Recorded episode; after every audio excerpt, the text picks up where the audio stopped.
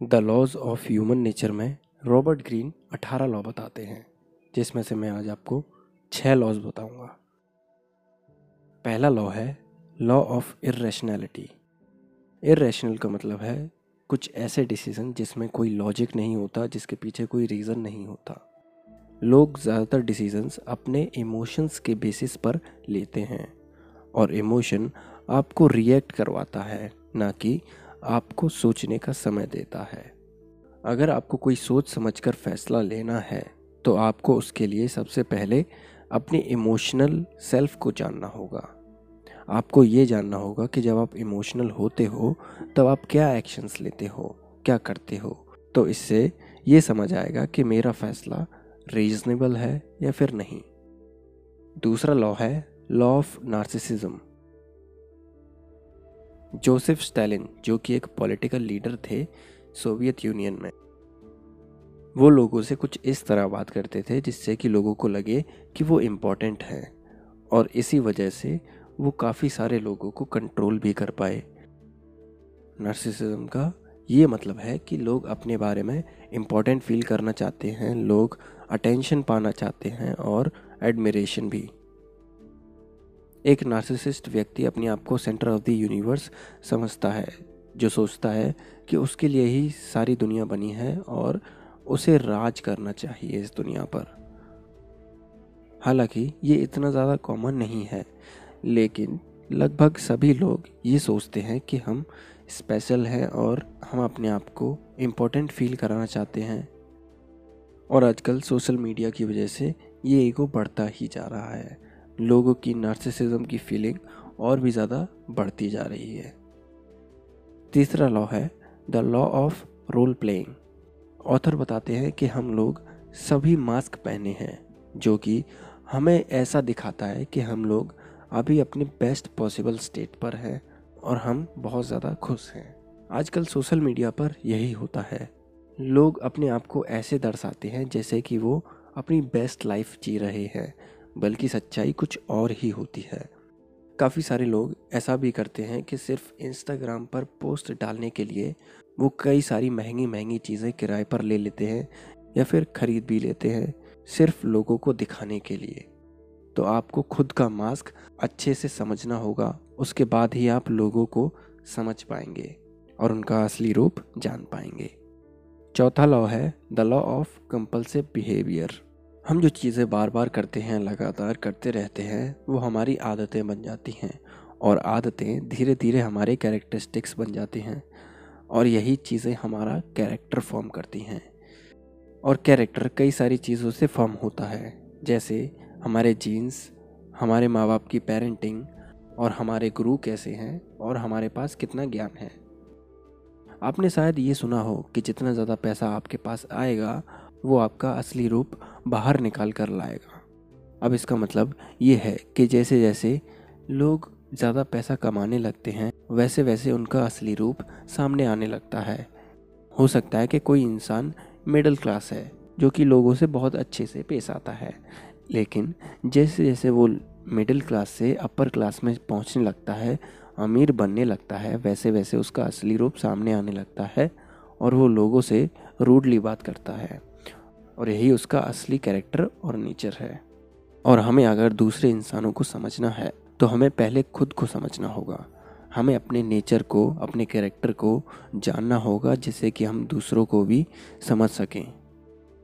अगला लॉ है law of काविटसनेस काविटसनेस का मतलब है, लोगों की एक ऐसी डिज़ायर जो कि कभी फुलफिल ना हो सके, क्योंकि वो हमेशा बदलती रहती है। लोग हमेशा ये सोचते रहते हैं कि जो सामने वाले के पास है, वो मेरे से ज़्यादा बेहतर है। और वो इसी चक्कर में अपनी डिज़ायर्स बढ़ाते रहते हैं और हमेशा दूसरों के पोजिशंस पर नज़र रखते हैं। अगर आपको लोगों को समझना है तो आपको ये भी समझना होगा कि लोग क्या डिज़ायर करते हैं, वो क्या चाहते हैं। जो पाया ना जा सके, उसे पाना एक ह्यूमन नेचर है। मान लीजिए एक इंसान है रवि, जिसके पास अभी एक बाइक है। और उसकी डिज़ायर ये है कि वो एक कार खरीद सके।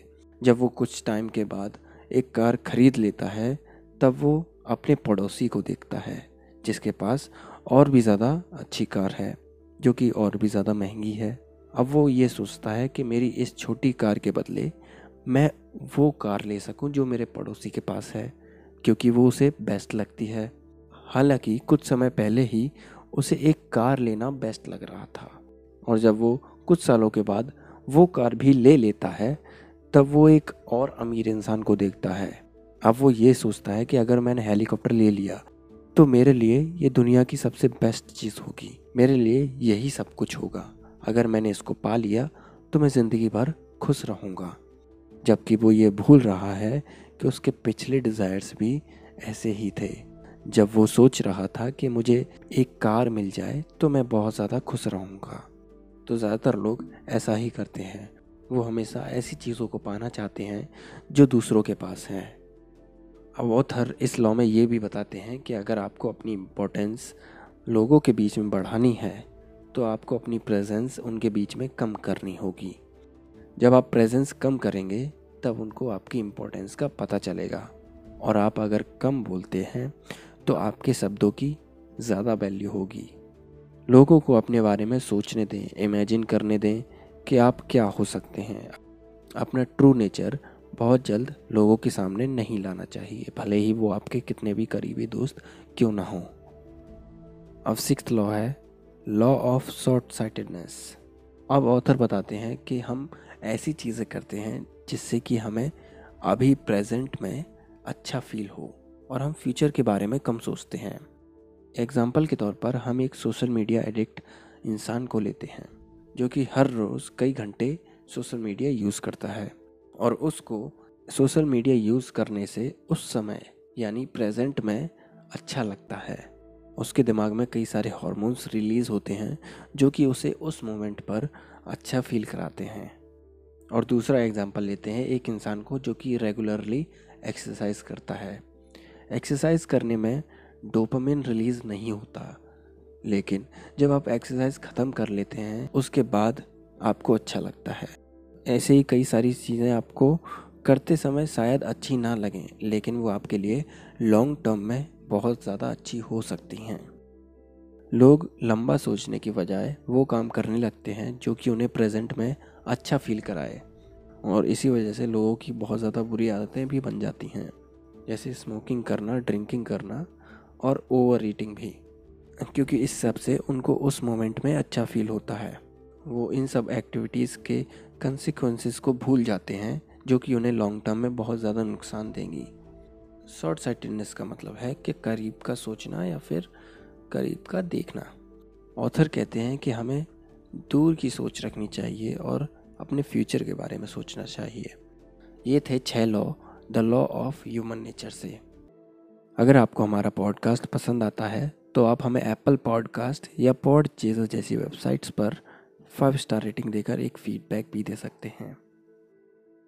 आज के लिए बस इतना ही। अगले हफ़्ते फिर मिलेंगे। तब तक के लिए अपना ख्याल रखें और सीखते रहें।